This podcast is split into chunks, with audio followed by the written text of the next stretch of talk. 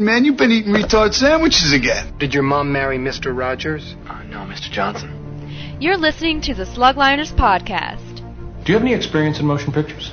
Oh yeah, quite a bit actually. I have quite a bit of experience. I'm uh, an active uh, renter at Blockbuster, and I um, attend the film, the cinema, as much as possible, weekly, bi-weekly, interweek, intermediately. Would you be willing to cut your hair? Yes, but uh, it's usually better if someone else does it. Some of the content of the Slugliners podcast may not be suitable for all listeners. And I'm not you. I can't make it on a couple of high altitude fucks once or twice a year. I wish I knew how to quit you. If you're offended by subjects like STDs, women with small breasts, Hitler, Jar Jar Binks, sexually active priests, abortion, or pussy soaked in apple juice, then you probably shouldn't listen to the Slugliners podcast. Listener discretion is advised. I like you, Betty. It's Denny's, sir. Danny. And I said, hey, Lama, how about a little something, you know, for the effort, you know? And he says, oh, uh, there won't be any money. But when you die, on your deathbed, you will receive total consciousness. So I got that going. How do you measure yourself with other golfers? By height? Oh, this is the worst looking hat I ever saw. Well, you buy a hat like this, I'll bet you get a free bowl of soup, huh? Oh, it looks good on you, though. I'm into class. It's my new thing. The views expressed in this podcast are solely those of the participants and do not reflect the views of those involved in the movies discussed.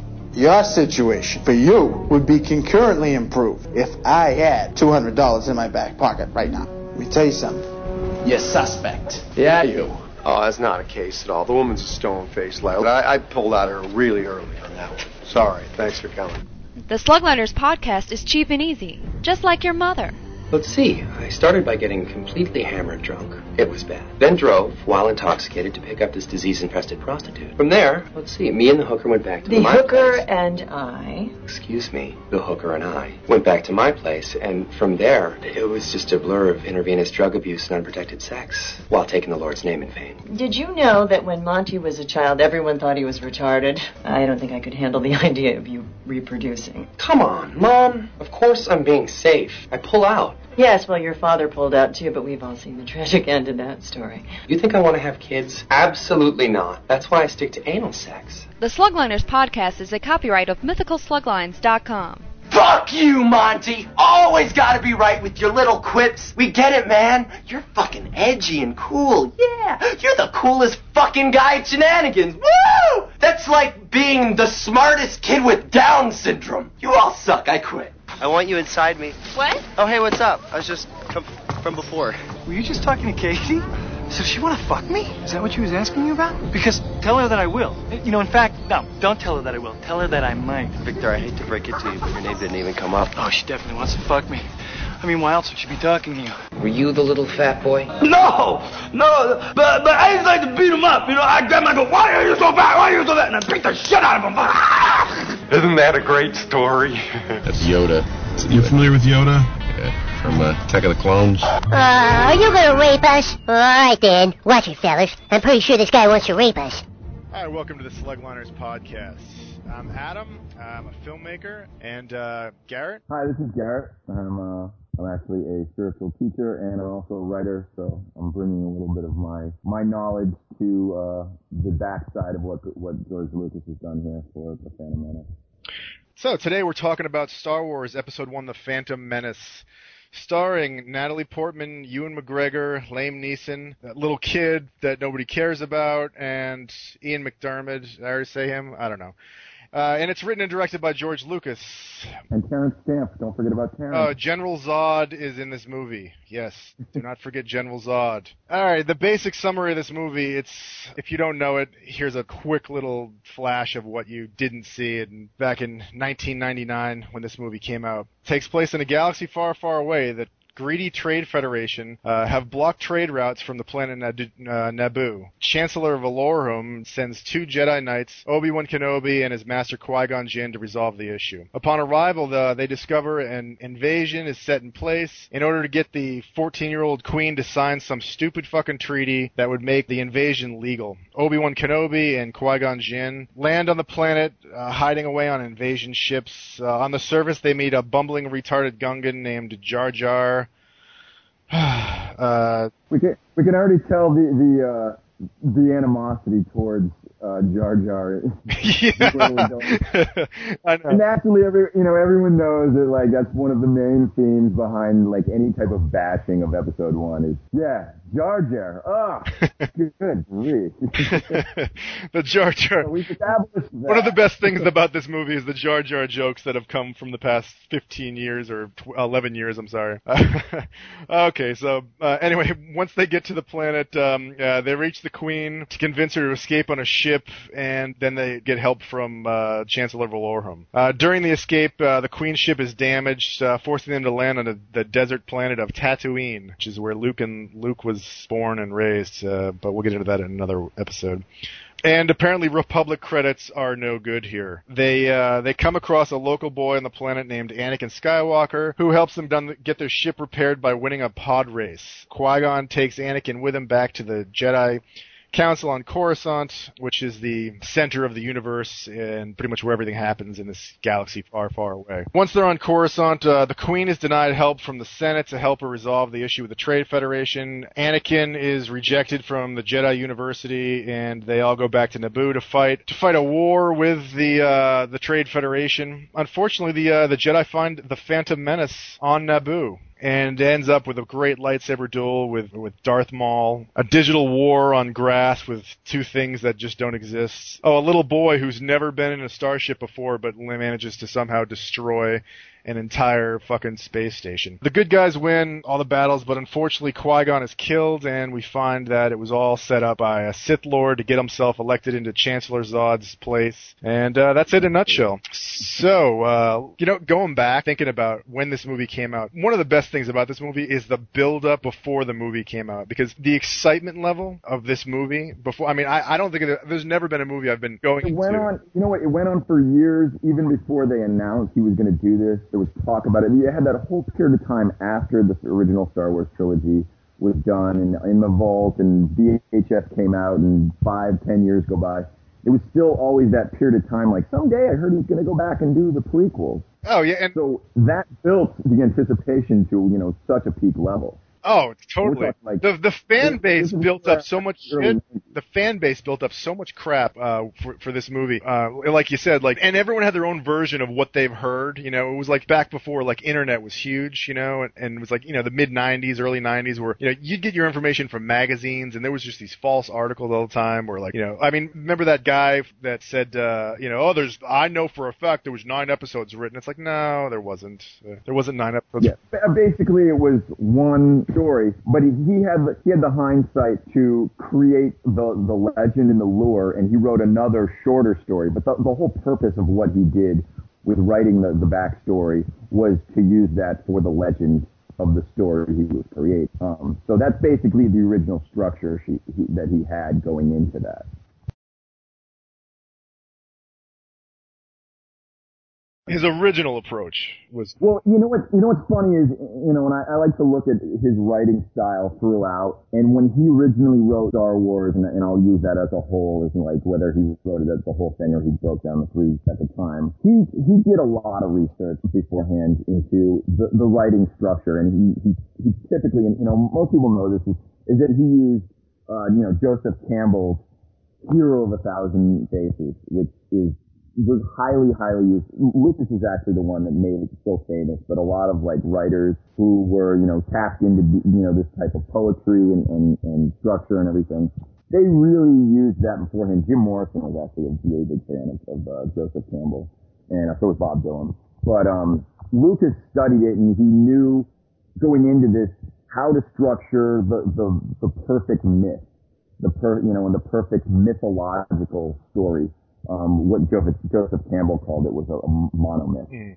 Um, so he went about this perfectly. I mean, so many of the things, and I don't want to get too too much into the into a New Hope that one, but you know, it's relevant to the way he sets up each one of these, and he so many of those myths, the good versus evil, and he even he even took like names of things.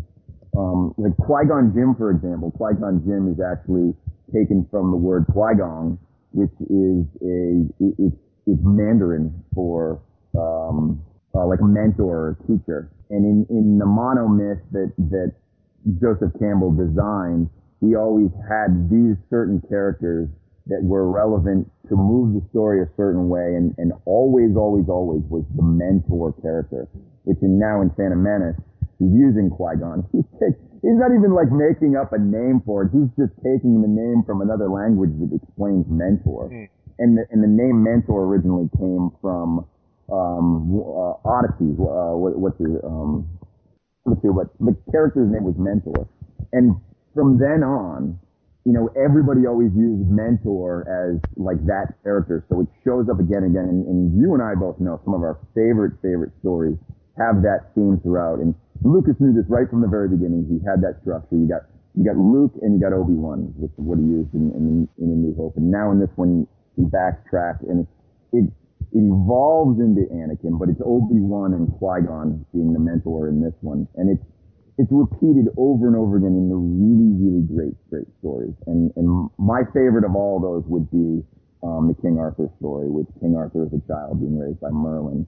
But, you know, it, it also shows up in, um, the Back to the Future stories and, uh, the Lord of the Rings book and in mythology, like again and again. So I, I'm sure you probably can think of one uh, offhand that's like that, that template that, you know, is from one of your childhood stories that, you know, translates into this. So. his script was just fucking awful. It was garbage. You know, I mean, I mean, this movie has been has been shit on in so many different languages and so many different cultures. But at the same time, it's been watched over and over and over again. I mean, like you can't stand this movie, but it's in your DVD collection. You saw this movie like six times in the theater. You know? I did? Yeah, you did.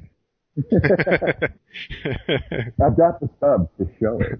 Yeah, but I walked out one of the times, so it doesn't count. It was five and a half. Oh, okay, yeah.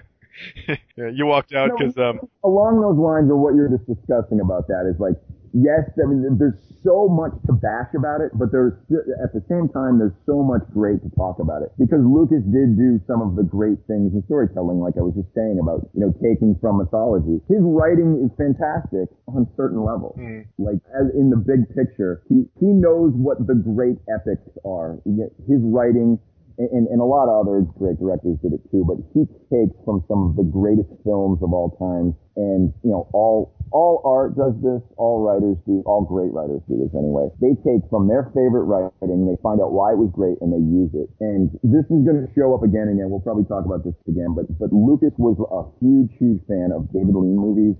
He was a huge, huge fan of um, John Ford movies. Searchers shows up several, several times. This is probably one of John Ford's most famous movies. He uses that to his, his advantage. He uses all of the mythological, you know, structures and, and motifs, things of that nature. And then when you also you bring John Williams into it, John Williams did the same thing.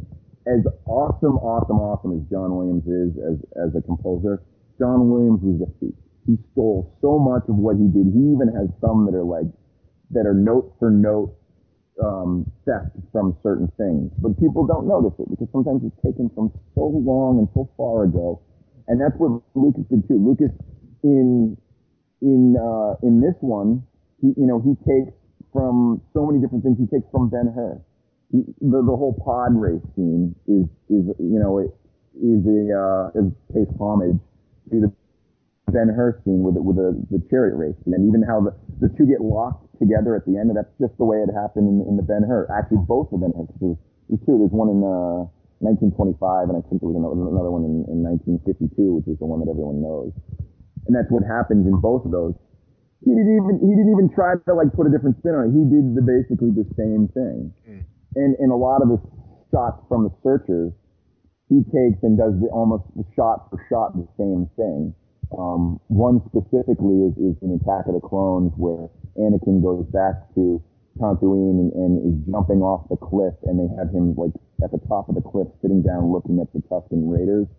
And that is literally a shot for shot from a, a, a scene in, in The Searchers that is exactly what, you know, is an exa- exact example of what, what Lucas does. He steals from it.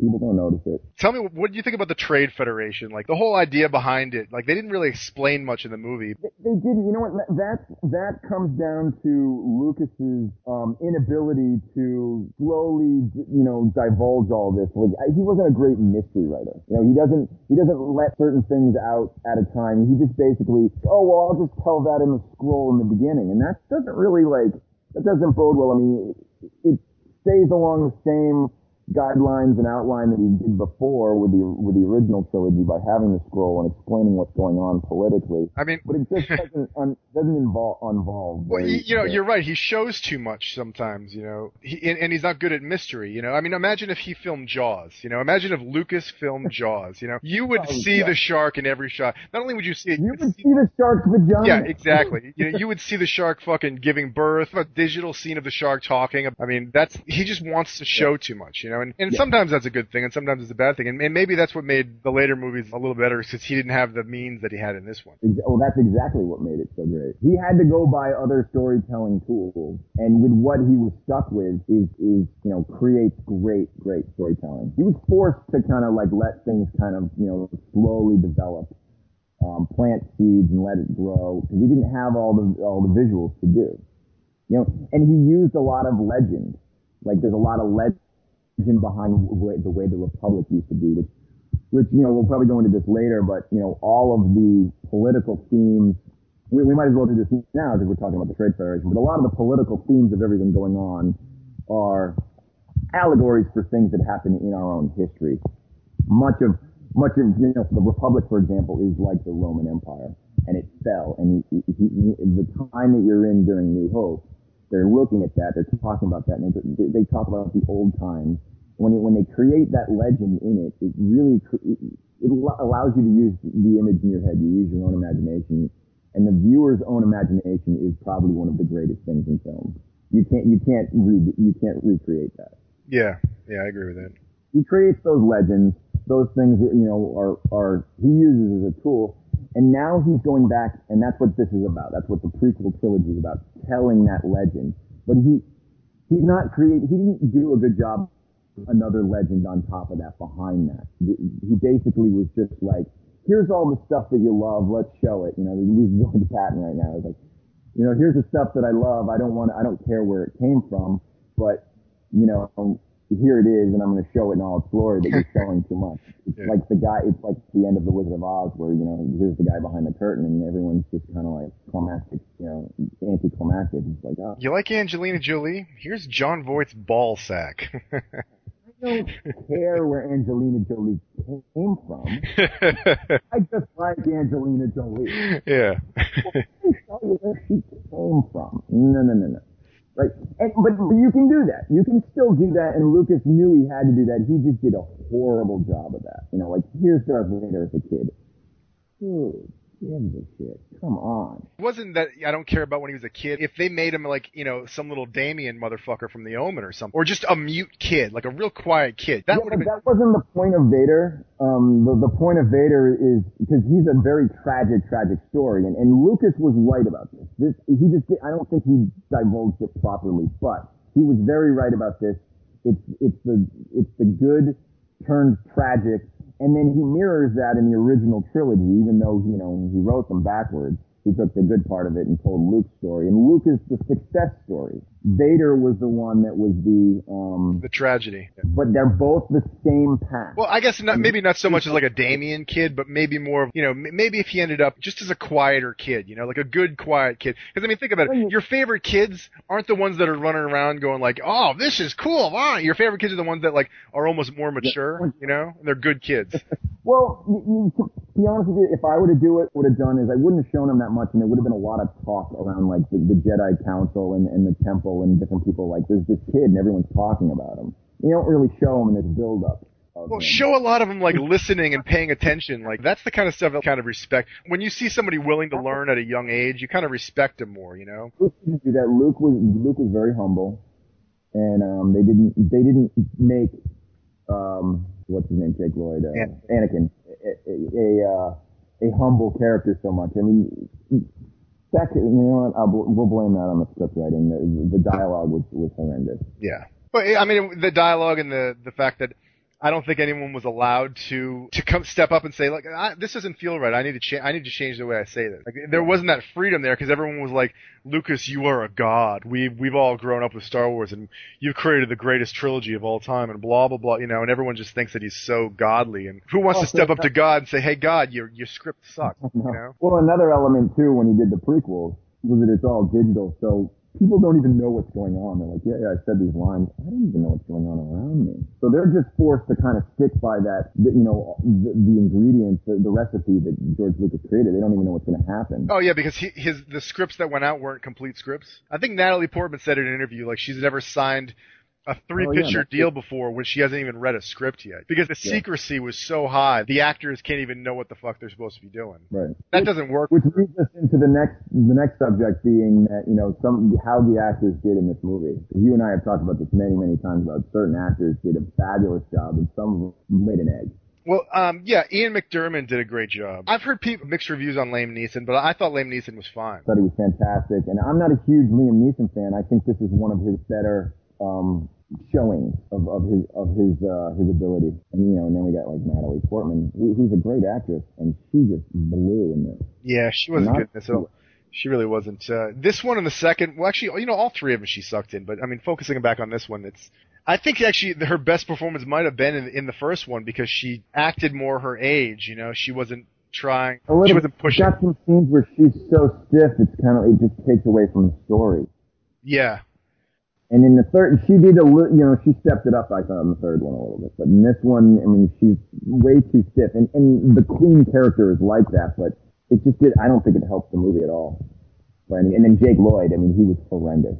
Oh Really god, yeah. Like I've always wanted to get the negative, the original like edit of the movie where there's no the sound hasn't been added yet. I would love to make my own version of this movie because I would cut out. You know, anytime Jake Lloyd talked, I would just fucking cut it, cut it right there. You know? I would make him the Yeah. mute kid. If he was mute in this movie, that would be a better movie. If Jar Jar didn't talk, or you just get someone to dub his lines over and then put subtitles underneath him, Yeah, that's done. something that I've felt kind of like the Greedo scenario. Yeah, yeah, know, like, you exactly. Like you can't read Greedo's lip; they don't mount match up to what he's saying. So in Star Wars, if you just put over, just get anybody in there and be like, "Ah, shnink, oh, you know, it's like, all right, and then write whatever the fuck he's the point he needs to get across if he ever needs to talk. Period. Yeah. Keep him like Chewbacca, where he just really does. He got, Jar Jar was actually though he Lucas was going back to what Campbell you know had said to do when creating a story, and he was using Jar Jar the way he used 3PO, and and he did it. He didn't do it right, but he did he did the procedure right because Jar Jar was supposed to be for the kids, and he was supposed to be goofy and silly, and he was supposed to allow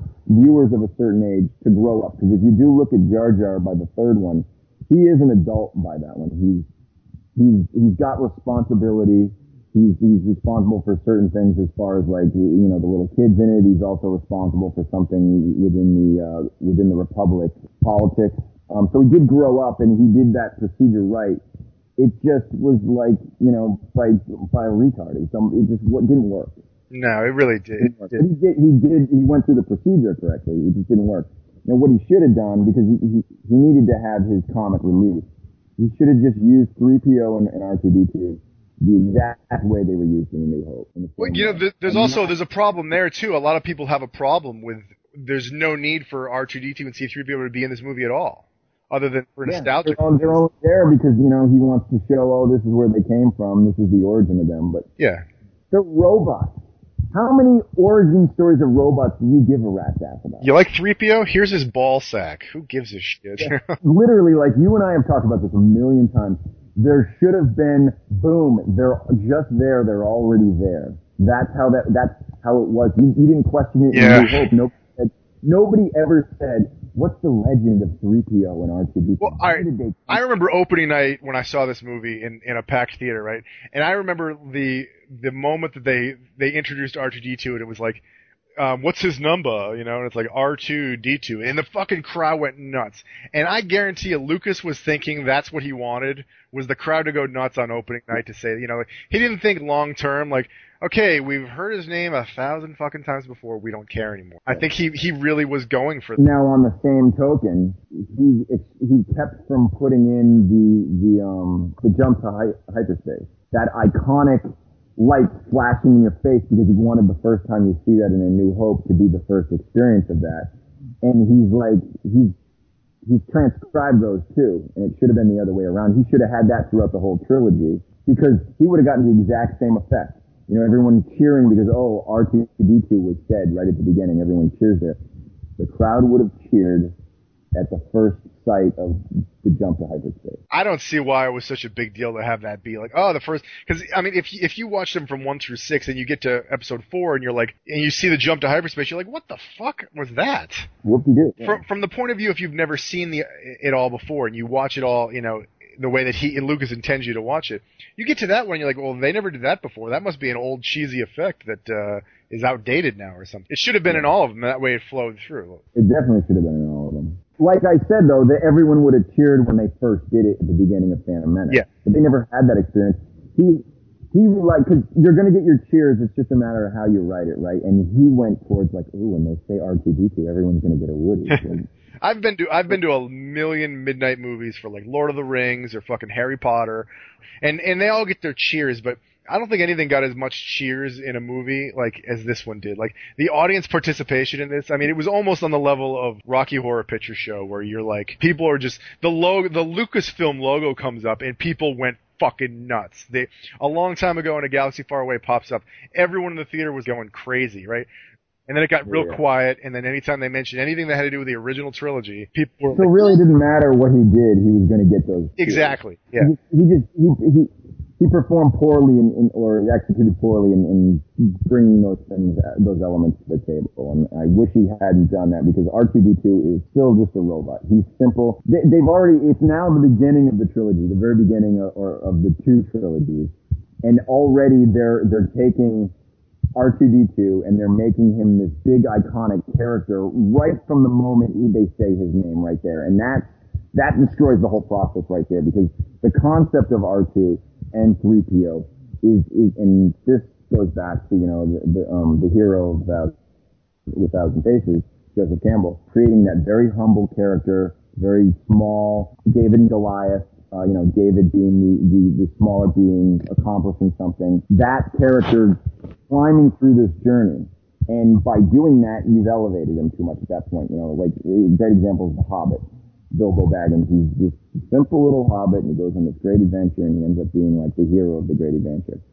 They've taken that away by by glamorizing R2D2 at the beginning. They should have just been, they should have just existed. R2 and 3PO should have just been like these humble servants to the queen, no explanation needed. when I first saw this, I remember like the feeling of it really feeling like 30 years before the, you know, or 35 years or whatever it was before, um, uh, you know, the first Star Wars trilogy. It, it actually, it, it did capture that quite well. Like I really felt like I was in like a, a comfortable time zone. Like it, it, it Yeah, did that. it It did its job there because I remember feeling like, and, and still when I go back and I look at episode one, it's still a movie I watch a lot. I'm a Star Wars fan. So. Along those lines though, to go, to go back to complaints, he did want to create like a different world, the time period's different. And one of the problems I do have is, is he invented too many new types of ships and things. Um, because you did fall in love with those in the original trilogy. And you only get like this little sort of glimpse of where the, the concept came from. But it's only 35 years ago. I mean, the Millennium Falcon looks older than 35 years old. So I, I always felt like he should have used a little more of the themes and, and the designs of the vehicle and the sets and things of that nature. Somewhere in between what he did and what it used, what shows up in the old trilogy. when Obi Wan in Episode Four mentions the you know before the Dark Time, Clone Wars, and the way he says it, it really feels like you know it was like 60, 70 years ago. Like like he was a kid when it happened, and and he's an old man now. You know, I mean, and when you look at the time frame of it, it was like twenty years ago that he dropped off. It would have been like uh, Luke was supposed to be in the 18, 20, somewhere in there. Talking about And it was 17 years or 18 years time, and and when you're that old, time flies. I mean, I'm 30, almost 34 years old now, and and I remember being 20 like it was yesterday. So it, I don't think of it as a long time, ago. but they really made these movies feel distant. Like this first one felt distant enough from that one, where you really Yeah, felt like he the golden age. That. There was definitely some distance, and and the the world is very very distinct and and different from it. I, w- I just wish it wasn't so distinct. It can look new though. That's one of the things he wanted to have is he wanted to have all the all the images and everything be glorious and new, and then you know the old trilogy be like the the rotten, beaten down, uh, you know, rebellion type time period. with Naboo, and I think the set design on Naboo is is just gorgeous. Basically, it's Italy. It's like the the nicest parts of Italy, dressed up with a couple robots and shit. There's your Naboo palace, and it looks great. I've played a lot of you know Star Wars video games that are all spun off from the uh, the prequels. There was a game called Obi Wan that came out in like 2001 with the original Xbox. Whenever you get to the levels of Naboo, and you know when you fight Darth Maul, all that stuff, it's just it's a it's a fun world to explore, and they never really had that much of that. Like it's almost like he almost had video games and online entertainment in mind for the new generation of people that are out there because the worlds are more fun to explore than like video games where you go through the Death Star. Those games weren't as as good, and they, they've made games like that where you're in the Death Star and things like that. But the worlds aren't as comfortable to be in. They're darker to be in in the games for some reason. And and I'm talking pretty much all the games I've ever played. I've played a lot of Star Wars games. Not to dorkify myself here, but I can tell the comfort level of when I'm when I'm playing in in the prequels versus when I'm playing in the original trilogy. And I think Lucas he just he really captured something and really expanded the universe. The, the universe of mm-hmm. Star Wars didn't really expand to the level of of what it did until the prequels started coming about. Yeah, that was the technology restraints. But at the same time, and, and, and that goes back to, you know, with the limitations that he had was it made it more intimate. You were stuck with these characters and, and the little world that they were trying to deal with. Their world looked bigger. So he had to, you know, he had to use that device to create that. And now in this one, he's got this gigantic universe that you've now expanded to and, and now the characters expand out further and it takes it away from that. You, you can't use that as well. He should have focused, because he did have some key characters, he should have focused a lot more on them and less of all the nonsense that was going on. But he could have kept that, just from their point of view. I remember when I first saw the first trailer for this when it came out. Yeah, you went ballistic. You just were all of a sudden like, oh my god, this guy is just gonna, you know, hit a home run again. This is unbelievable.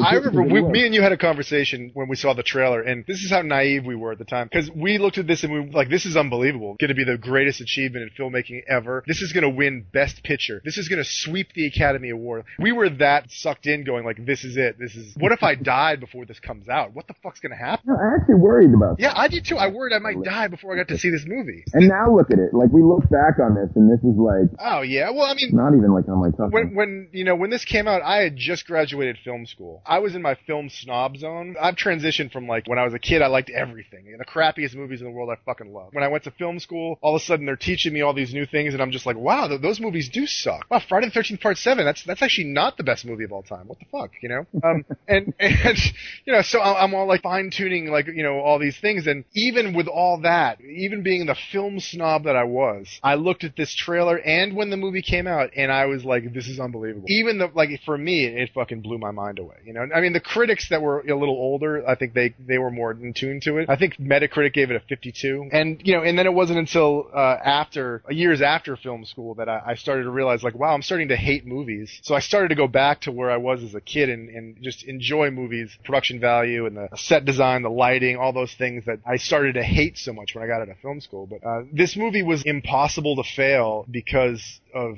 it just being so awe, so like part of your When you say failed, you mean fail from a a, a, blockbuster financial. Oh yeah, yeah. I, I- I mean, as far as commercial success, it was there, there was no way it was going to fail. Like they could have just not even shown a clip from the movie, Star Wars Episode One coming out, not shown anything.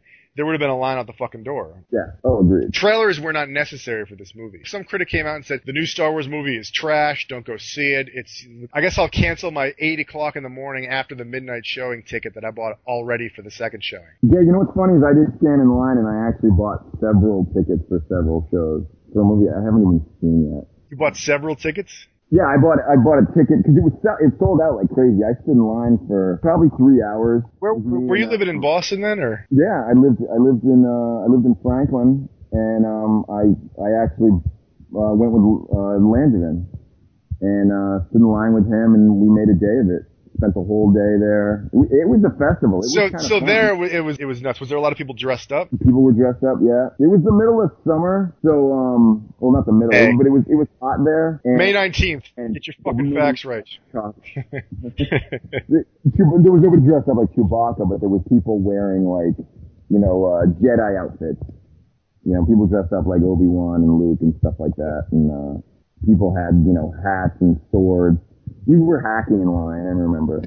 I, I remember the the showing I went to was at the uh, the ABC Towers, you know, the two towers out there. Yep. Um, there was a theater right underneath that, and I think they have like six screens, and they just dedicated all of them to Star Wars. The Mummy was like was a huge movie that came out two weeks before that. They just gutted that right out of the theater. So we don't care if you're still making money. Star Wars is gonna make. So there was like it was on six screens, and uh, it was like they didn't have it set up properly. It was a madhouse. People rushing to get into. You know, the, everyone that had been there had pretty much known ahead of time what the best screen was. Well, we know theater one's not that good, so everyone was rushing for like theaters six and six and five. You you got fucked. You were at one and two, and and I was fucked, and I got to one and two. I, I went with Pat actually. We went, uh, and when we got there, it was like our seats were bad. It wasn't even stadium seating. We get in there and there's just a concession roll cart going through there. They were bringing the popcorn to you and they were selling toy lightsabers. And it was a fucking madhouse. I could not believe it. It was crazy. You know, and then Probably the biggest event as far as films go. And it's weird because like I didn't get to experience Star Wars the original in in all that glory, but it was very similar to that. You know, I've seen documentaries on just you know the extravaganza of it.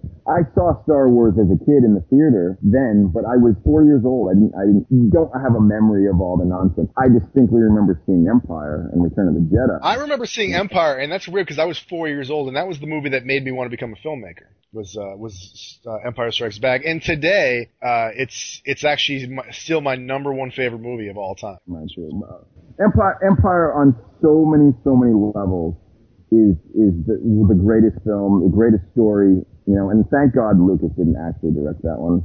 You know, I don't want to go too too much into Empire because that's not the you know one we're discussing here. But but Empire was the tragedy, the major tragedy that on so many levels was an unbelievable story. Great, great romance too. Um, for the two of them falling in love because it was unexpected. They hated each other's guts throughout the whole thing. Oh yeah. None of the characters got along.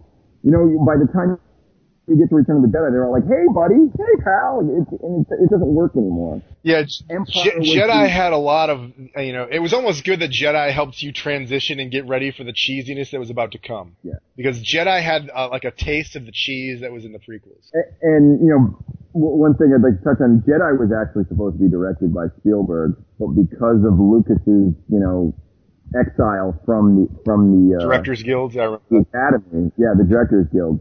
Um, he couldn't take on any directors that were in the in the guild, Mm. so um, Spielberg had to turn it down. So he was stuck. with I, who was it? Martin. Uh, Richard Marquand. Yeah, and he pretty much was just a yes man for Lucas, which, uh, you know, for the most part did hurt it. But I, I really had hoped that in this prequel, Lucas was going to not direct all of them because he, he, he was a great, I don't say a great storyteller, he was a great story writer. And then you have other people that step up and they could have like flushed out the dialogue and, and, and pulled out some of the corniness that was there and, and, and polished up his script. And then you take somebody like Irvin Kershner, not one of the greatest directors of all time, but he had all of the tools at his disposal um, to create one of the best movies, and he was he did work well with the actors. Um, he created the intimacy that was needed in Empire. Um, another director could have done that with any one of these prequel prequel films, and unfortunately, it was Lucas that you know directed all three of them. But Let's go back to episode one here and, and talk about um, the best thing about episode one, and I think it's pretty much hands down unanimous with everybody. Darth Maul. Darth Maul Yeah. is he was he was the best thing Maul- here by far. Yeah, and Darth Maul, he did one of the things that Lucas was actually missing from a lot of the characters and a lot of the setups and everything. Less was more. Darth Maul was the Boba Fett of the, of the prequel trilogy.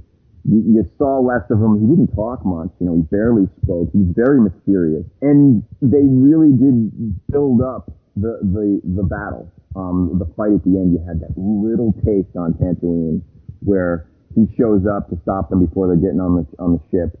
They have a boom, boom, boom little fight, and you're like, whoa, this is going to be good when they finally, he finally does catch. Yeah, there was actually that that fight. The the, the first one on Tatooine was supposed to be longer. It was supposed to go onto the ship. It was just the right amount. Yeah, well, uh, what was supposed to happen was uh, Qui Gon was gonna. And Qui Gon was going to cut the landing platform off the ship in order to get Darth Maul off. It, it was probably going to be twice as long, and and I'm glad they didn't. I'm glad they just simplified it and just said, look, here's a lightsaber. Just so you know, he's got a single bladed lightsaber, which we didn't know at that time. You know, well, other than the fact that we'd seen the trailers and dissected the shit out of him.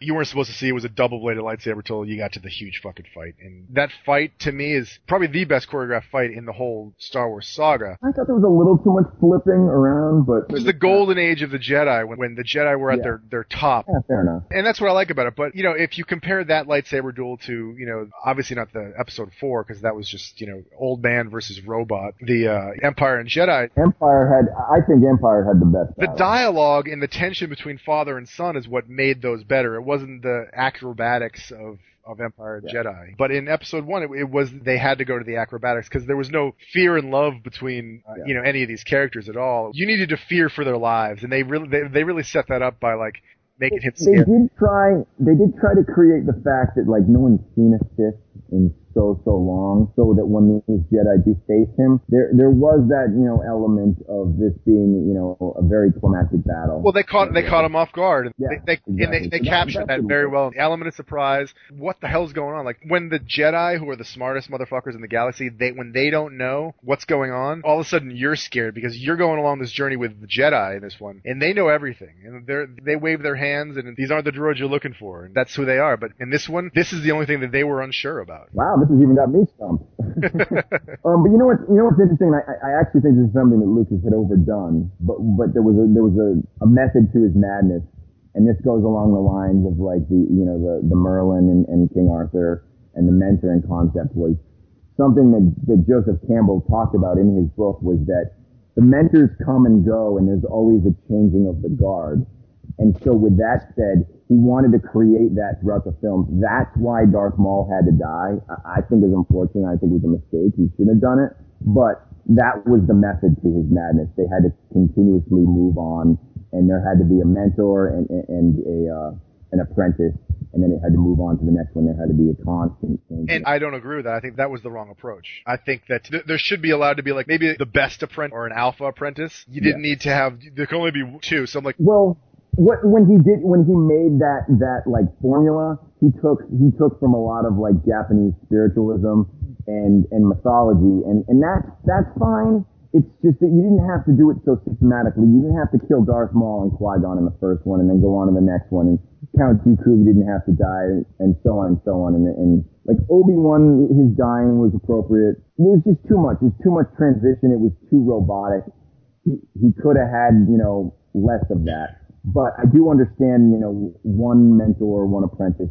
That formula was in defense of the uh, Sith One Apprentice, I do agree with this. If there was multiple Siths, then by the time you were watching Jedi, you would have been like, okay, uh, you got you and Vader, like you don't feel like breeding in a couple more. So it's almost like there, here's why there's only two of them, which I get that. It's just as far as these these movies go, I would have liked to seen more, or at least like Sith Apprentice, you know, wannabes that were out there, that fallen Jedi's. More fallen Jedi's would have been good, where they weren't Sith lords, they were just bad Jedi's, kind of like wanting to get to that like rogue. yeah, but uh, as and, and it's going back to Darth Maul as a character in the expanded universe, he lives, and they pull the whole 180 on you, and like they did with Boba Fett, where Boba Fett didn't die in the Sarlacc pit, he actually came back. A whole bunch of crap afterwards. They did the same thing with him. They gave him the Boba Fett treatment, where uh, he actually has robotic legs. His horns have grown out a lot further, and his like deer heads, tattoos have changed all over his face. He was actually a lot scarier in the book, and there's also a prequel book that came out just I, I think it's just called Darth Maul. They go into a lot of the history of him and, and where he came from, and I don't want to get too much into that, but it's, it's a good book. It's uh you know if you're into the Star Wars universe, I I recommend uh you know looking at it or No, no, no. Actually, going back to going back to that, um, and it didn't have to necessarily be Darth Maul, but there was always that myth, that that legend that I was talking about that they created, and they could have done a little more with Palpatine. Yeah, uh, Palpatine. He, he was kind of subtle in this movie, but here's something that the subtlety did for the Star Wars fans is this movie. You know, as much as everyone bashes it, what you didn't see, in going back to what you said about like Jaws, the imagination, kind of the inspired imagination takes off here. What you didn't see made people talk forever. Especially about there's a pod race scene where there's a girl um, and she's just watching the pod race and they have like it's a shot of Anakin going by and you see her kind of look you know the camera's behind her shoulder. After episode 1 came out, everyone had talked and talked about that character like that's going to be somebody important. I think she's there to watch over Anakin. She's there the emperor sent her there. Like there was so much shit about her. You know, I was actually curious to know about that because that was was that rumor that was just put out there, or is that something that Lucas had said, or somebody important had said that created that that idea? Because I do remember That was um Lucas deciding to say nothing and let people run wild with it. A lot of uh, production companies and writers have learned to do that. Like they'll send out a casting rumor, they'll spread a rumor just so they can hear the feedback from it. Now that that paralleled uh, Boba Fett because Boba Fett shows up in the original, but they cut the scene, and then you know the, the the toy figure came out with part of the original Star Wars toy line, but yet nobody saw who Boba Fett was. And it created this this anticipation for him that when it would later show up in, in Empire. And that's what this parallel. People thought that was something similar when you did see that. You know, she looked like a bounty hunter that was was you know there was it was a blatant shot where they showed this this one character looking you know looking on to see Anakin, and everyone wondered what you know what that's about. And it did it really did parallel the way they did Boba Fett later And, and I think that's what makes you know uh, that's one of the things you have to give credit to Lucas to is his uh, ability to spark the imagination of everybody else.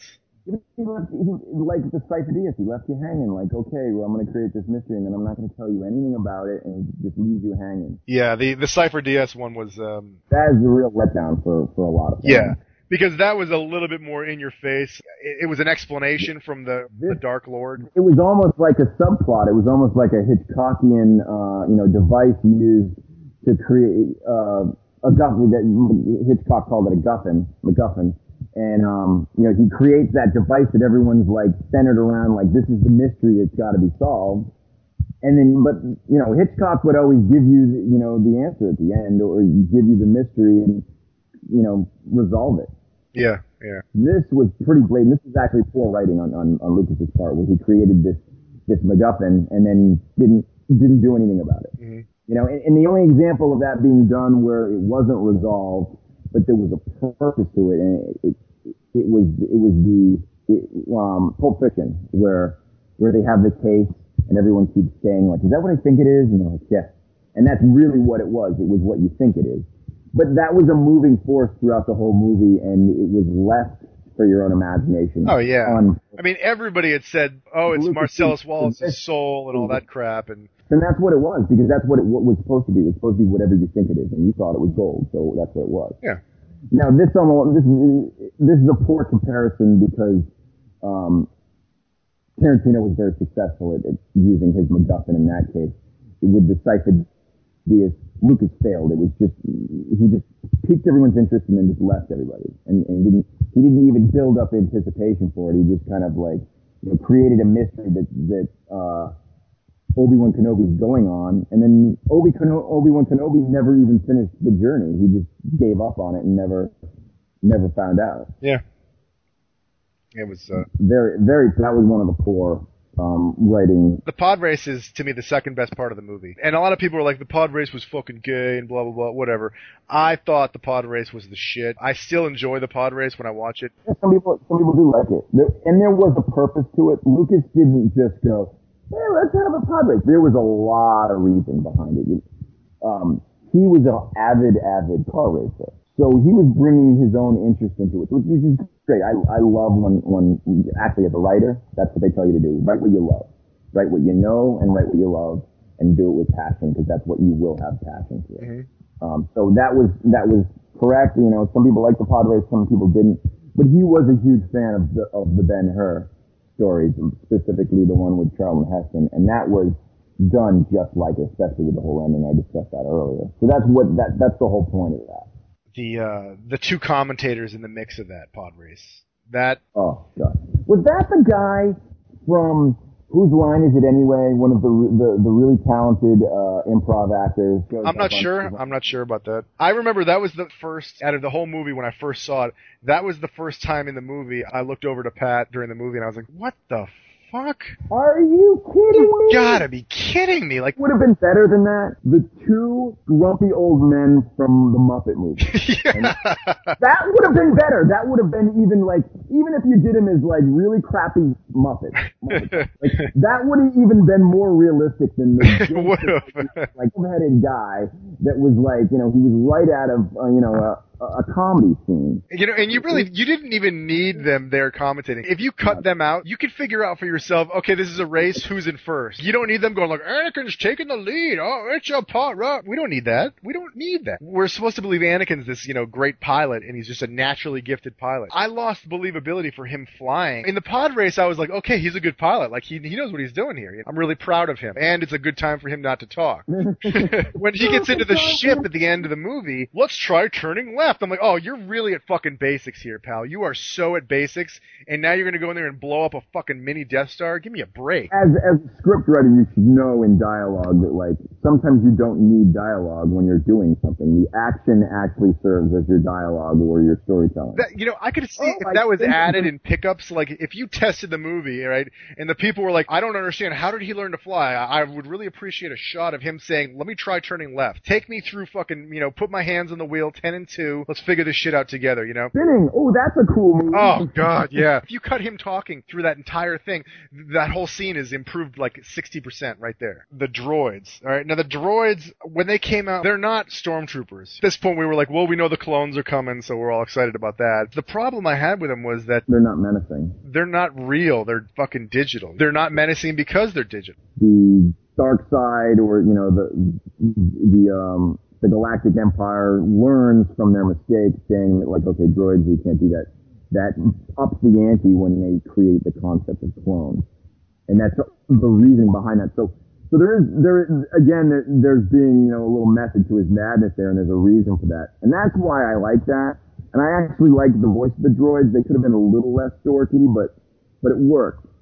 I, I, like that. Yeah, they, I mean, you know, they weren't so bad in this, and, and once you get to like the um the, the new Clone Wars cartoons that are the that, that are out now, which are I, I really enjoy them, I think they're good. Then they get really comedic in that one, where they start you know joking around and you know talking about what they did the night before and stuff, and and, and I mean that's kind of mind, is, I don't even consider this that that's not canon at all. That's you know completely separate.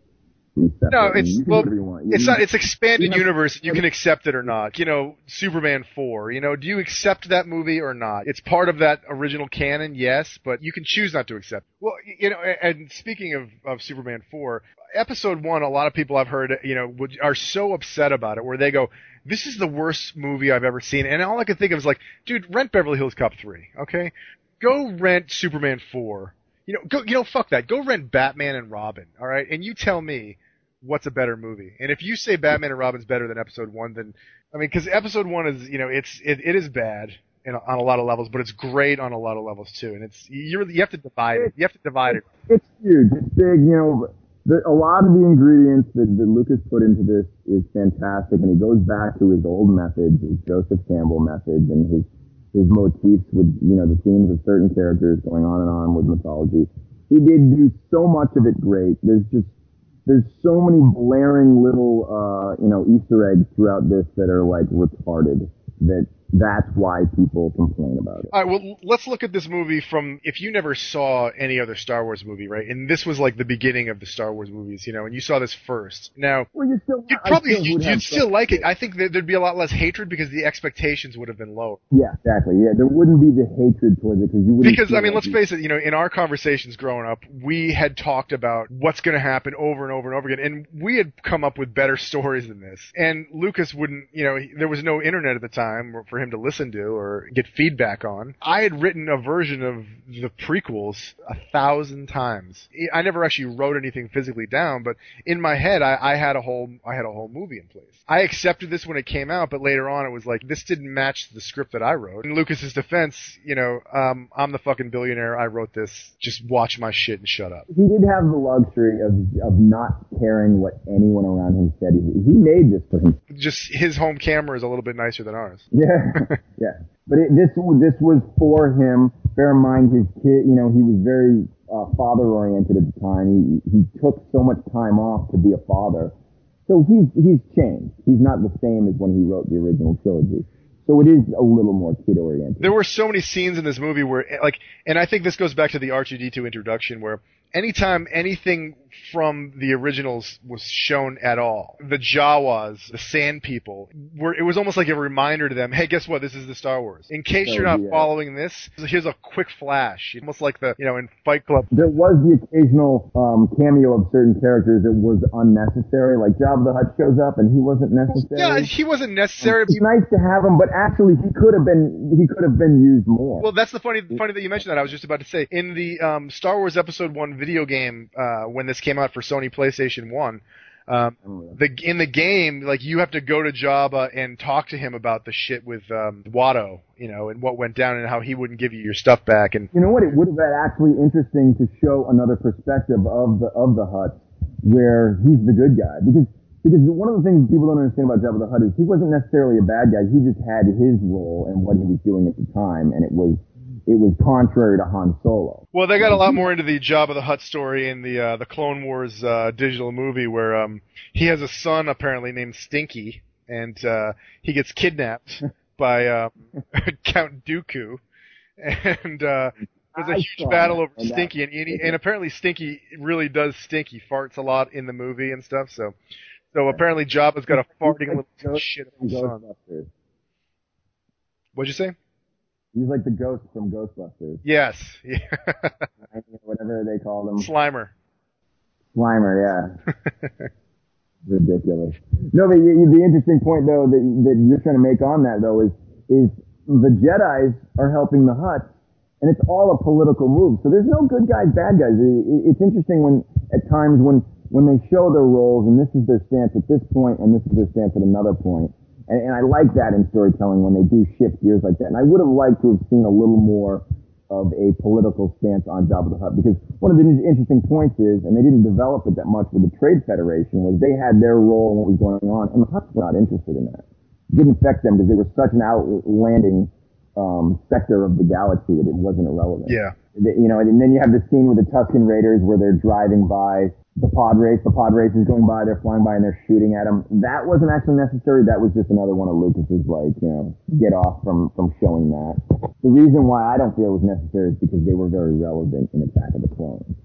So you get to see them then. Yeah, and we'll get into that that one in the next podcast. But uh, uh, you know, I really I could not stand the the way that they depicted the Sand People in that film. They live in the middle of the fields because they had so much more. Like it's like you know, if you see the landscape of Tatooine with all these caverns and all this shit, and the Sand People decide to live out in the open. There was was he paying tribute to his his fan John John Ford and the Searchers and what I don't know if you know the story of the Searchers, but they they kidnapped the the little Indian girl who was actually Natalie Wood, the famous actress Natalie Wood who, who drowned. They kidnap her and and the the Native Americans in that are representative of the Tusken Raiders.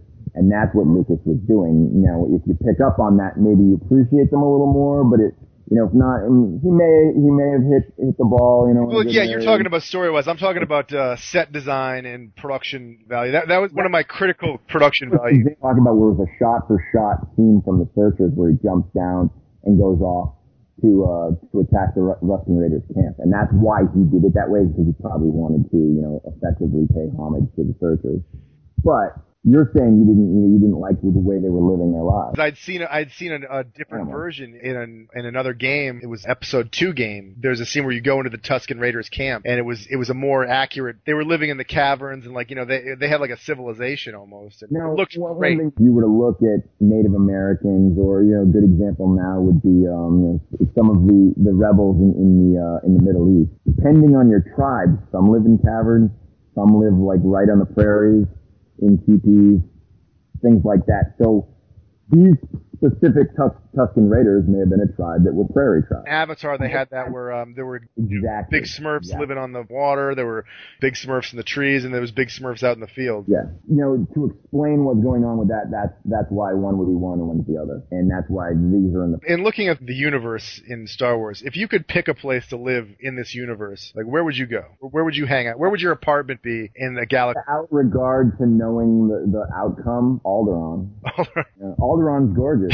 and, and you know, it's a shame they Uh. didn't show much on because Alderaan was the um. That's the- funny. That's like where would you like your office to be? The 81st floor of the World Trade Center. Yeah, but that's not a beautiful place to live. No, but it's just gonna blow up. N- Naboo would be good too. Naboo is actually like he used the word Naboo, and, and this goes back to Lucas. He doesn't even try very hard with changing names. He just takes a name from something historical or something from a religion or, or something from another something old enough people don't know what it is, and he just used it. Naboo means God, and he, actually created the Naboo to be uh, you know, the classic scene from a David Lean movie, you know, specifically um, Lawrence of Arabia. That's that's the epitome of that because they had all the scenes where they were doing their planning and it wasn't in the desert, but they were at the, you know the oasis. That that's what he was trying to create with that. Naboo was actually you know with the Queen Amidala. Queen Amidala was that, taken from the name from mythology that was the goddess of wisdom and had the two children that were was Apollo and Artemis, and uh, that's who Luke and Leia are supposed to be. So he he created. There was a lot of thought that went into Naboo and and what he was trying to create with that. That every planet you go to in this universe, there's only um, there's only one climate. If you want to go snowboarding, you gotta gotta go to Hoth for vacation. Well, the reason that that came about was when he did the original trilogy. He had only different places in the world to go to to film it. So he's like, okay, well, this will be an ice planet. This will be a desert planet. This will be, you know, a, a forest planet. It, it was a theme for the first three films in the original trilogy. He didn't do that here. Well, one of the interesting things is there was anticipation for Coruscant. You, you know, you, you get to see Coruscant finally in this film. But you know, it's interesting. A lot of people don't know this. Is he never named or mentioned Coruscant in any way, and he never even had a concept for Coruscant.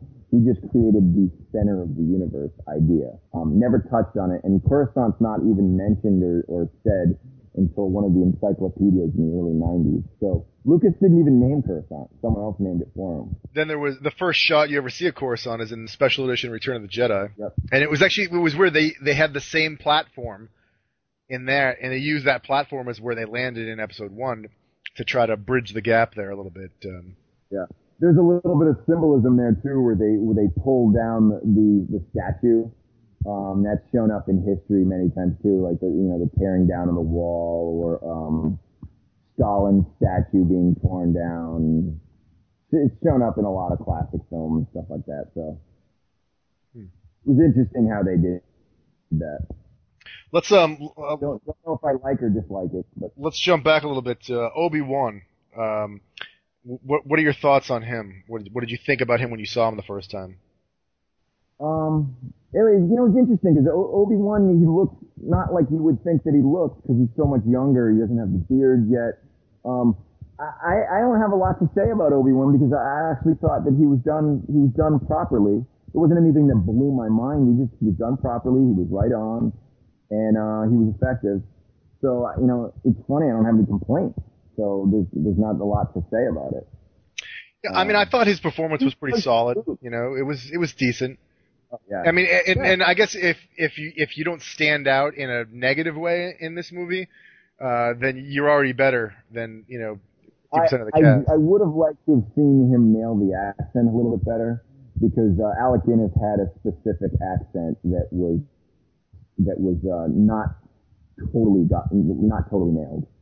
Yeah, I think it was a little bit too much of his Scottish mixed into uh, what he was trying to take from Guinness. You might not have had a you know a good dialect coach, but you know what I did read though. I know I saw it in an interview where they were talking to Ewan McGregor, and he actually used to watch. Funny, he used to watch a lot of old David Lean movies because Alec Guinness was in it, and he was trying to nail his young dialect, um, specifically uh, Great Expectations and Oliver Twist. Um, both of those, uh, Alec Guinness was in, and he's younger. He, both of them are much younger characters. He tried to nail that accent versus the accent that you know from A New Hope. So you know, that might have had an effect. I actually, as as a viewer, people aren't going to pick up on the dialect or the, the, the accent from from old David Lean movies. They're going to pick up on the way Obi Wan Kenobi sounded in A New Hope in the late seventies. Might not have been accurate, but fans would have picked up on it better. Either way, I- I'm I'm fine with it. I was happy with Ewan in that movie. And also, like the the whole um, progression of Obi Wan Kenobi through the first three films, the, the prequels, was the growing up role more so than even Anakin because Anakin had that jump. It was you a know, samurai look that he was going for. The uh, the old samurai. Yeah, exactly. So he picked it. That was his motif. He went with it. Um, it just, I don't think it looked that great.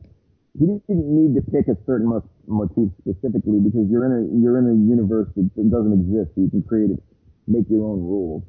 He didn't do that, but you know, whatever. When the film came out, the backlash of Jar Jar, not only as just a, a fucking terrible character, but as a um, as a racial as a racial character, as you know, prejudiced against black. Yeah, I do. And my opinion on that, and, and, and my, I've always had the feeling the only reason racism really, really exists is because people get hurt. And if you stop getting hurt, if people stop taking offense to things, then it, there's no such thing as racism. It doesn't exist. Yeah, I mean, I just can't imagine any studio or even someone like George Lucas, who's such a you know dorky, nice guy. And Example of what I was just saying about the motif that he used for the Japanese to create this.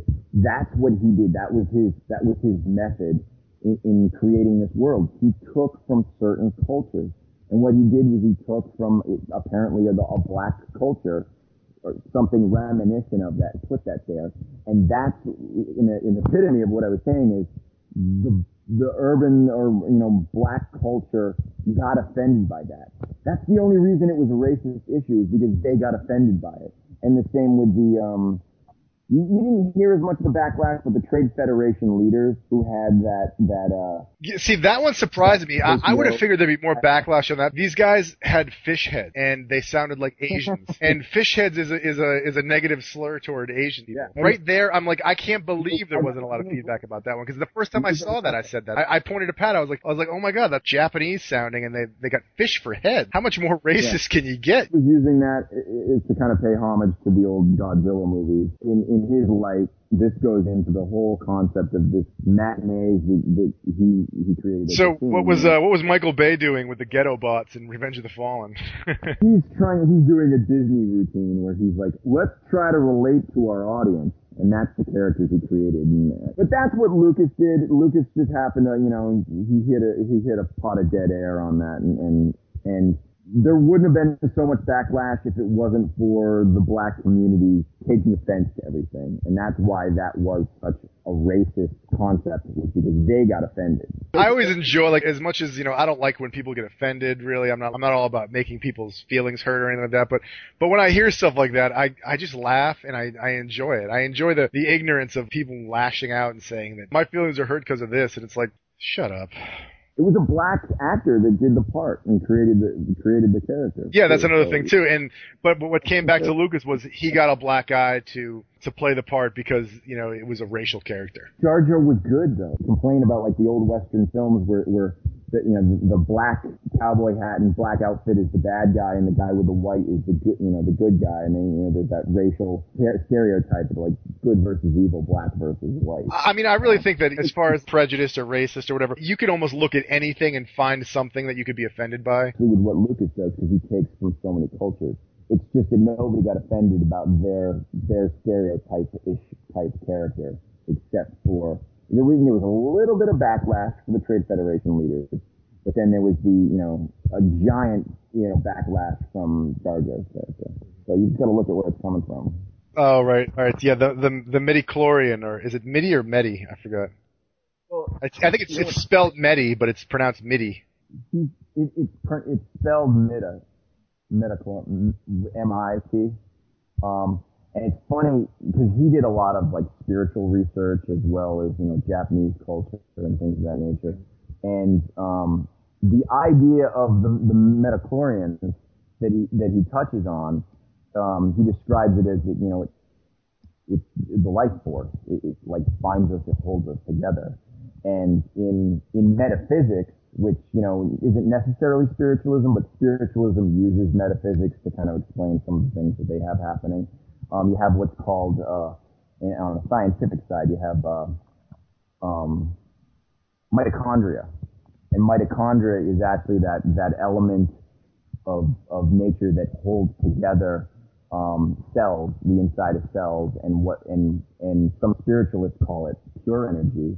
It's the source of pure energy, and and scientists, you know, they call it the uh, I guess it's Greek for uh, thread or, or formula that, that holds everything together. So, you know, I went and looked up uh, some of those those uh, breakdowns that Lucas used, and, and they're actually not Greek words at all. It's, it's a completely made up word that he used. But metachlorians and uh, mitochondria are very, very similar, and they actually have the same purpose, scientifically speaking.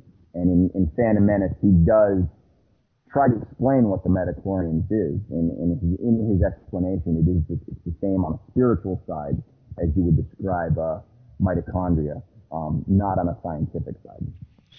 But uh, that's what he took it from, and it, it was really interesting that he did that. And, and again, this is another example where he doesn't even really change the word too much. You know, Naboo is the same pronunciation as God, and he uses Naboo as such. Um, Qui-Gon, he uses you know the exact same pronunciation. This to change the pronunciation a little bit. Um, it, he's just taking right from it. And then also another one was uh, Darth Vader. Um, Darth is uh, is a I forgot what the language is, but it's it's it's a it, it means dark. And so he took that and put that in front of every one of them. And a lot of people don't know what Vader means. Um, Vader was his way. He, he just pronounced father differently. Um, so Vader in, in George Lucas's world means father. So he's the Dark Father. Hmm. The fact that the midi-chlorians created Anakin, that I didn't like. I, I thought that was too much of an obvious Jesus Christ ripoff. Yeah, it, it was. Um, he, he was going back to his Joseph Campbell roots and, and taking from myths and taking from biblical concepts, which I agree with doing that. That one was a little far-fetched. Um, but the metachlorians and the, uh, the mitochondria are, are, would do that in this sense.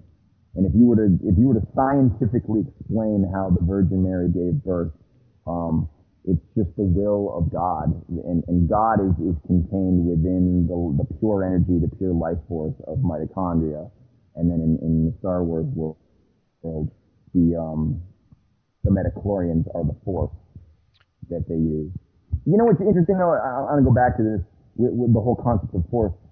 The force is this universe that he's created, and the force applies to almost every religion, every spiritual concept, and it, it was beautifully, beautifully done originally. Um, to use a word like the force, because the force sounds a little more scientific than it does religious, and it allowed every single person, every religion to relate to Star Wars because it, it's similar to whatever their religion is um, the Force being God in Star Wars universe. Um, without there being a figure, um, he he created a religion in this where you're not using a figure of you know an old man with a with a with a beard and, and you know a cloak. You're creating a a, a characterless God being the Force, and I love how he did that because that's what allowed so many people to relate to it. And he even does it. He even uses the same connotations when he talks to people. May the force be with you. Other religions, people say, may God be with you. God's seed. That's what he did, and it, it was fantastic. Fantastically done. He metachlorians, it didn't necessarily need to be explained in that way, but well, I mean, if you look at the, the fact that everyone looked at it as a religion, and by saying it's metachlorians, you're making it more scientific than belief. You're kind of taking away from what was initially put. Although when he explained it, when Qui Gon explained it, he explained it more on a spiritual uh, plane than he did uh, as opposed to the metaphysics side of it. But he had elements to both of it in there, and so that's where Lucas got it from if, if you really, really study all the things and all the words that he uses throughout, you can tell where, what he studied, where he got it from, and he was very, you know, he didn't put a lot of effort into changing words around, so you can, you can obviously tell where he gets everything from. It's interesting. It's interesting because he, he definitely did do a lot of research to get the concepts and the ideas and, you know, what he had. Um, some, some he hits the ball right out of the right out of the park. Other things, you know, he, he kind of whips and is a foul. But for the most part, like the Metachlorians, I think is an example of just you know the technique you used. You didn't hit it, you know, didn't hit a home run, didn't didn't foul. It's just you know. It's It didn't bother me at all when I when I heard it. I wasn't like, I mean, I'm not religious, so I could give a shit, but I- I didn't, um, you know, go, oh, that's stupid or blah blah blah. I was like, oh, that was like, interesting, but I don't really care that much. you understand the concept of force and you relate to it and it doesn't bother you because it's not a religious connotation. And it works for everybody. It works for people that are religious and it works for people that aren't religious. That's why the force works. And I, I commend Lucas on many levels for creating the concept of the force because it, it, it works for everybody. I'm curious how like opinions of like some of the hardcore Christians, Bible Belt people that take everything to heart because I remember That's an subject then because then we get into like the, the idea of Harry Potter. that was just about to say Harry Potter. There was a lot of backlash on that. all of these all of these um these Catholics that were against it because in Harry Potter there's actually like a specific religion that's there and it, it takes a lot from from paganism and, and Wicca and things of that nature. Um J.K. Rowling didn't exactly take from it. She kind of created her own concept of it, but it, it's it's along those lines, and that's why the Catholic religion had such a huge problem with it. Lucas, on the other hand, didn't actually, it's not even implied as a religion. He just goes so far back that he takes the essence of the idea and he, he, he doesn't explain it scientifically, but he just creates the one, you know, the, the Big Bang original cell concept theory and gives it more life Right. and being the force. And that's why it works for somebody like you're not religious, works for you because it doesn't threaten any type of idea of a God. And then it works for people that do believe in, in, in, a, in an almighty power, God, because they're not threatening the, the, the, um, the concept of destroying their God. You know, that, that's why so many wars exist because you don't believe in my God, well, bang, you're dead. Well, it This just seems threaten anybody's God. it seems to me that you know you can find almost anything to any movie out there to to throw a stick at if you're a religious nut. You could even take like Twilight and go, oh well, vampires are evil and they're dark souls and blah blah blah, and that's anti-Catholic. Star Wars does not re- threaten any religion at all because they don't use the concept of God at all in Star Wars, but he does. He just did it in a way that you you know it's it's well hidden. It's No, he just said, you know what, I'm gonna stick Jar Jar in here, so everyone's gonna bitch about that. it's part of what Lucas did that was ingenious with the Force, and and it, it's it's an underlying theme that's created throughout the whole time. When people say "May the Force be with you," they all have a common bond in in in the movies that they all believe in, and if you look deeply, it is religious, but nobody. You know, the non-religious people don't even think of it as religion. They just think of it as like, you know, it's Star Wars, it's the Force. You just, you know, people are magic and then people that are religious relate to it in that way. And I, I, I think it's one of the greatest things. Now, when he brought the Sith into it as sort of a dark religion, he wasn't referencing any kind of paganism or anything like that either. He wasn't saying the bad religion he is was. You just don't pick up on it. Look at Darth Maul. Darth Maul with his horn and devilish, you know, character. He did.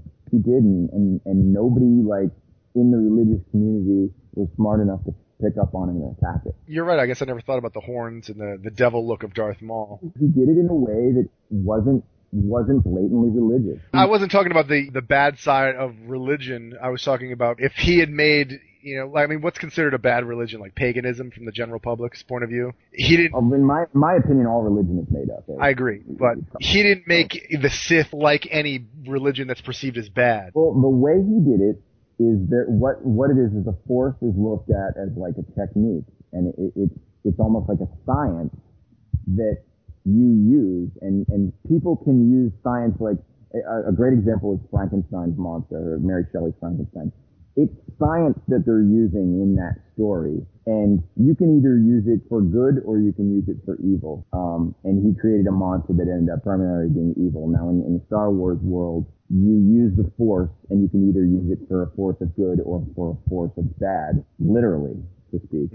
That's the way it's all everyone perceives it. So when someone uses the dark side of the Force, they're using a scientific technique and they're they're using it in this way. And when the Jedi, for example, they have they all have common ground in that they use the Force, uh, the scientific technique, or a force of good. It doesn't threaten any religion. It's it's actually ingenious. You know what's funny though, and to to to aim like my theme right now is kind of transitioning into like Lucas's genius and some of the things that he did do.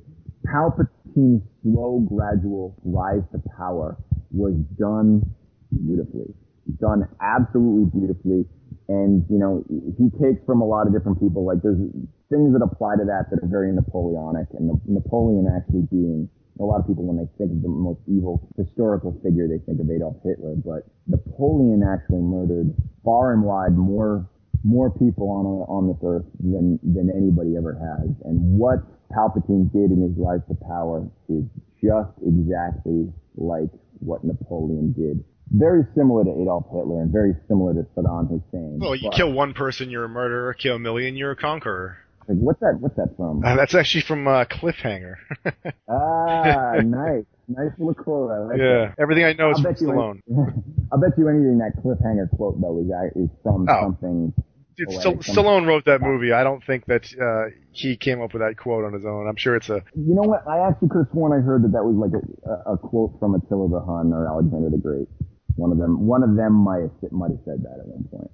It's funny how they, you know, they were able to take the original actor from Return of the Jedi and use him in this entire trilogy, and him have been, Uh, you know, effectively was a great actor. He was actually surprised when they came to him because he knew that there was a prequel trilogy being made, and he knew that his character was involved, and he had no idea that he was going to get the call. So when he got the call, he was actually very surprised, and he said to Lucas, he's like, "I really thought you'd be going with somebody, you know, a lot younger since it was a prequel. I'm 16 years older than I was," and and Lucas was like, "Yeah, but we had you aged extremely old in that movie." So you actually work out perfect now. Yeah, so as luck would have it, you know, they end, they end up with, you know, a great three, uh, theatrical actor. Yeah, the Um, timing was it- perfect for it. Yeah, it was, it was you know, just, it was lucky that they chose him for Return of the Jedi. But going back to what I was saying is that the slow progression that they did and his strategic moves within the courts was, you know, very, very Julius Caesarish and very, you know, very Napoleonic. Oh, he, he was he was just very very sneaky. They did that. And, but there, was a lot to it though.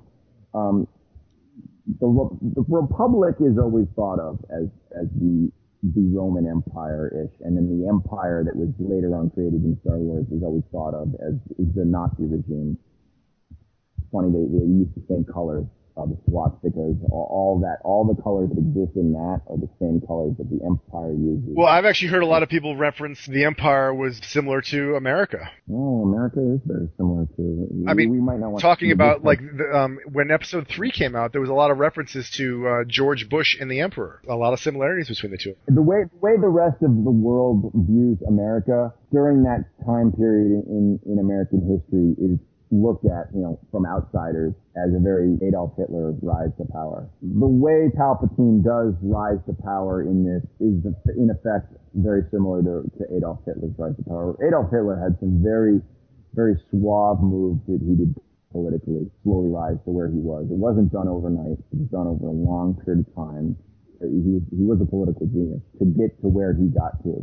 And, and it's, it's translated in, in the Star Wars movies to be very similar, um, especially to the Nazi empire. You know, what's funny is the stormtroopers, uh, the, the Nazi, the Nazi soldiers were actually called stormtroopers. So again, again, that's another thing. Lucas doesn't even change the name. Yeah. Stormtroopers. There you go.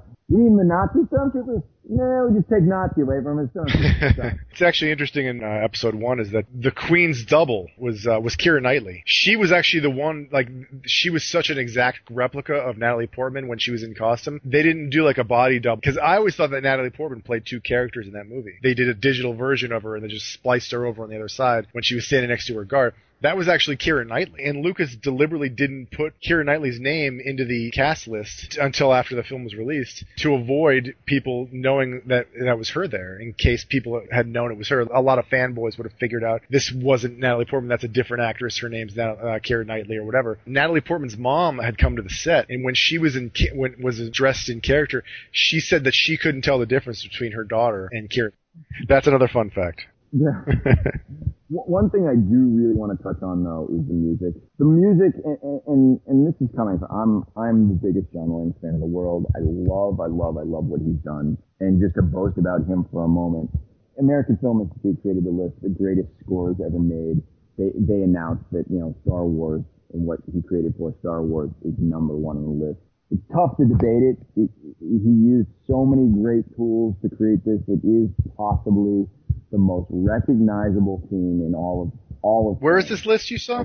The American Film Institute, you know how they created so many different lists of the greatest comedies of all time, the greatest films Yeah. of all time. They they did the, greatest scores of all time. And if you look at the list, you, you, there's some great, great scores on there. Um, Now is um is Zimmer on there anywhere? Hans Zimmer? It's not. It's not specific John Williams. It's Star Wars. So Oh, so look at the films. Okay. film that, that Hans Zimmer did. I can't think of any offhand that Hans Zimmer would done, had done. But if you were to make a list of the most iconic music in all of film, Star Wars really just stands out for everyone. You, you hear, you hear, you know, any line from it. It's Star Wars. Star Wars is, is it. Well, I mean, as far as Williams goes, there's got to be guaranteed three on that list. You got Raiders, Jaws, and Star Wars. All three have got to be on there. Superman. Superman's on the list. Oh too. yeah, I forgot about Superman. I mean, Superman. You can't think. of And uh, E.T. as well. That's another Williams classic. I don't know. I don't know if ET's on that list. Um, it should be, but getting back to Star Wars, he composed it, I think, in '76. He went in and tapped into some things that people hadn't really done since Days of the Opera. He, I mean, he's literally copying things that were done, especially with uh, Peter, Peter and the Wolf, by using specific themes, uh, themes for each character as he went along. It, it- it's actually what's called it, it's called a uh, a leitmotif used by, by most play, playwrights. They use it all the time, but John Williams was the first to really, really do it in a movie and be recognized the way he was. It, it had been done. John Barry had done it with, with James Bond to a certain extent. Certain other films have it, but he did it on a just blatant, blatant level for each of the characters. The only other person I can think of that did it was uh, Richard Wagner. Did it a lot in in uh, in his operas. And a lot of it's a nod to John Williams is doing a nod to him. He does a nod to so many other people. There's certain themes that he does that he he just takes right from it. Um, there's one. He was a big fan of Tchaikovsky, and in, in some of the the Temple of Doom Indiana Jones films, he takes almost line for line, uh, note for note, Tchaikovsky music. He changes it just enough so that it's John Williams original. You know, he was able to steal. He was able, as an artist, he was able to steal and still be considered a genius and create something so original. Yet, he, you know, he was stealing. The main theme, though, Star Wars, the main theme, the anthem that was created, was done um, in a way that was supposed to, and, and he, he actually collaborated with Lucas on this. Was going back to the Joseph Campbell. He wanted to create the hero, the epic hero adventure, and then it also had to uh, parallel the Flash Gordon type serial theme, and he did that. And, and no one asked any musician to do that yet, and he, you know, he was able to create that theme that was just so iconic on so many levels that uh, you know you, you, it's tough it's tough to deny that you know, he didn't create one of the greatest themes ever. Um, but another thing that does show up there that's interesting, he, he created what's called a, uh, a, a some people pronounce it as a Desiree, but it's, it's, it's spelled like Dies Irae.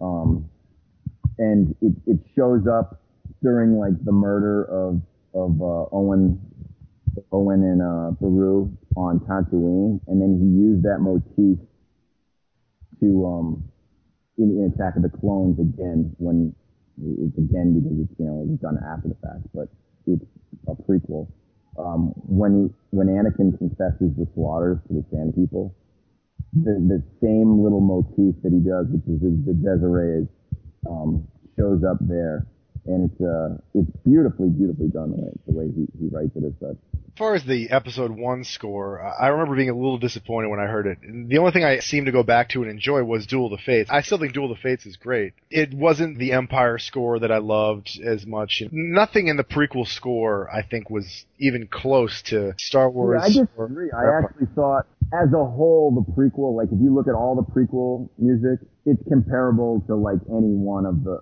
the original trilogies, but um, not any one individual movie, with the exception, I think Phantom Menace has the best music of the trilogy. It's funny, the, the, the Duel of Fates though is really one of the, you know, great, great opera type cinematic music, musical. Well, it really made the whole lightsaber duel with Maul and uh, Qui Gon and Obi Wan. I mean, it was the perfect score for that. It made it actually made Darth Maul a little bit more of a scary gothic character. Oh yeah, oh yeah.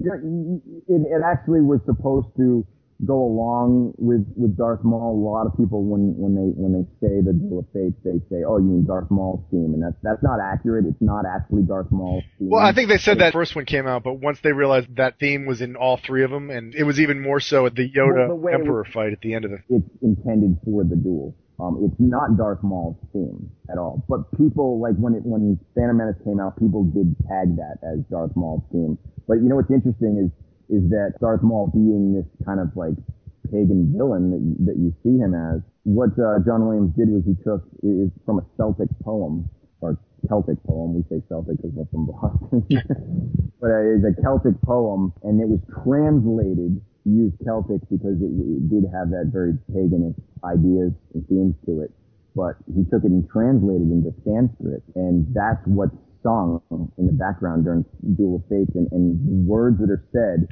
um, originally written in, in Celtic were under the tongue of uh, under the tongue roots a fight most dread, and another raging behind in the head. That's those are the lines that are said throughout. It's just translated into Sanskrit, so nobody understands what it what it what it means or what's being said. The um, Rotten Tomatoes and Metacritic is kind of the standard we kind of live by now, as far as you know, when we want to know what's good and what's not. We, nobody goes and just reads their local paper and says, "Oh, Joe Blowfuck said that this movie was good. I'm going to go see it." Everybody, everybody pretty, pretty much goes to Rotten Tomatoes or, or Metacritic. The Rotten Tomatoes score of this movie was a 62, and the Metacritic score of this movie was a 52. How accurate is that, and what's your Metacritic score that you would give this film? What are your final thoughts on the film?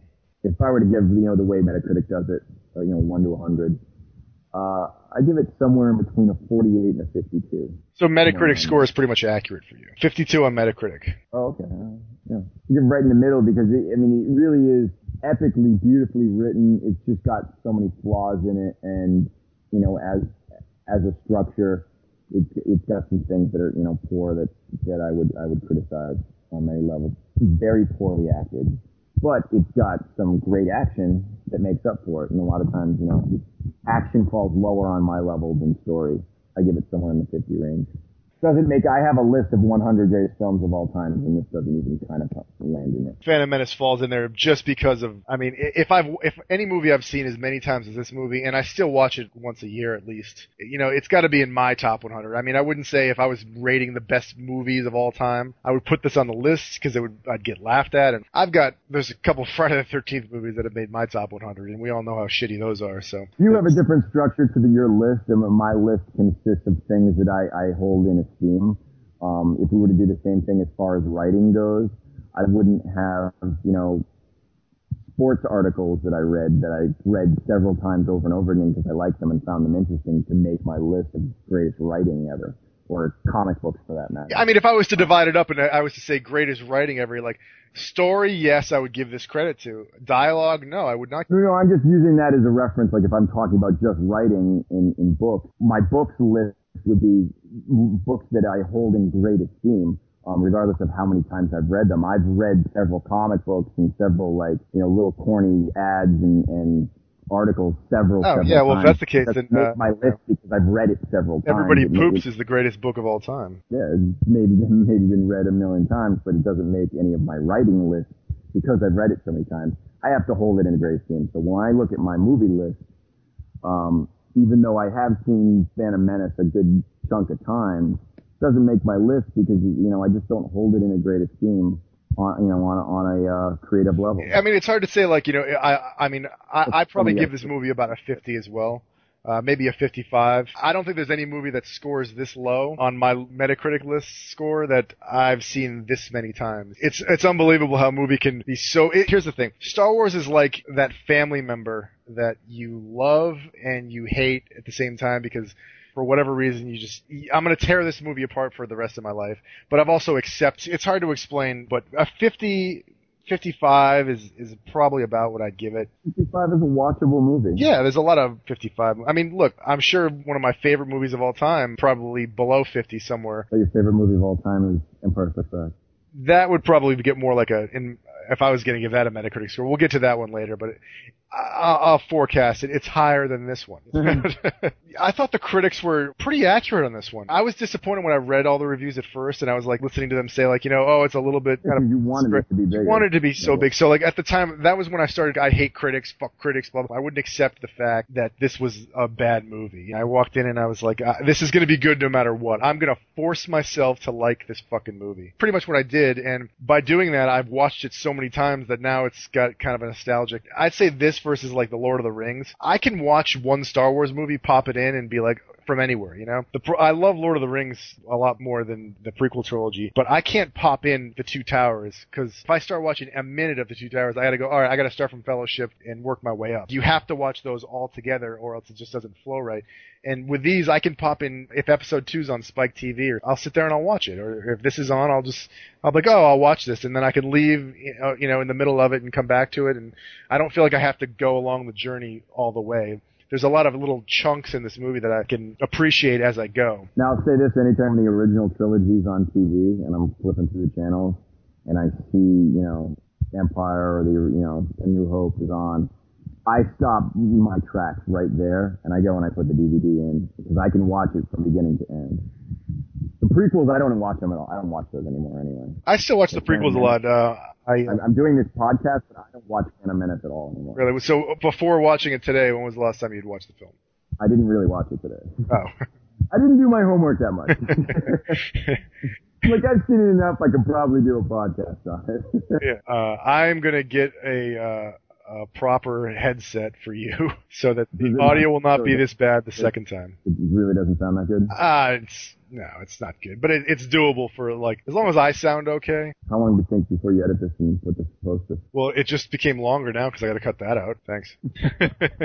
no, uh, um, uh, I'll uh, I'll probably have it edited in the next couple days or so and have it up. Um, and I'll I'll post something on uh, on Facebook. Um, and if you enjoy this podcast, please go to iTunes and leave us a positive review. Um, and we will have Star Wars Episode 2 next. Our current email address is adam at mythicalsluglines.com. That's M-Y-T-H-I-C-A-L S-L-U-G-L-I-N-E-S. And uh, that's it. I hope you enjoyed it. Uh, thanks for coming in. Thanks, everybody.